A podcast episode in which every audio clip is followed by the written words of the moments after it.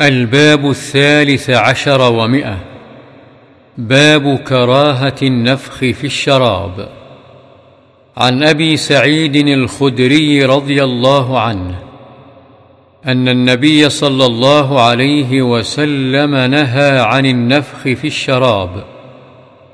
فقال رجل القذاة أراها في الإناء.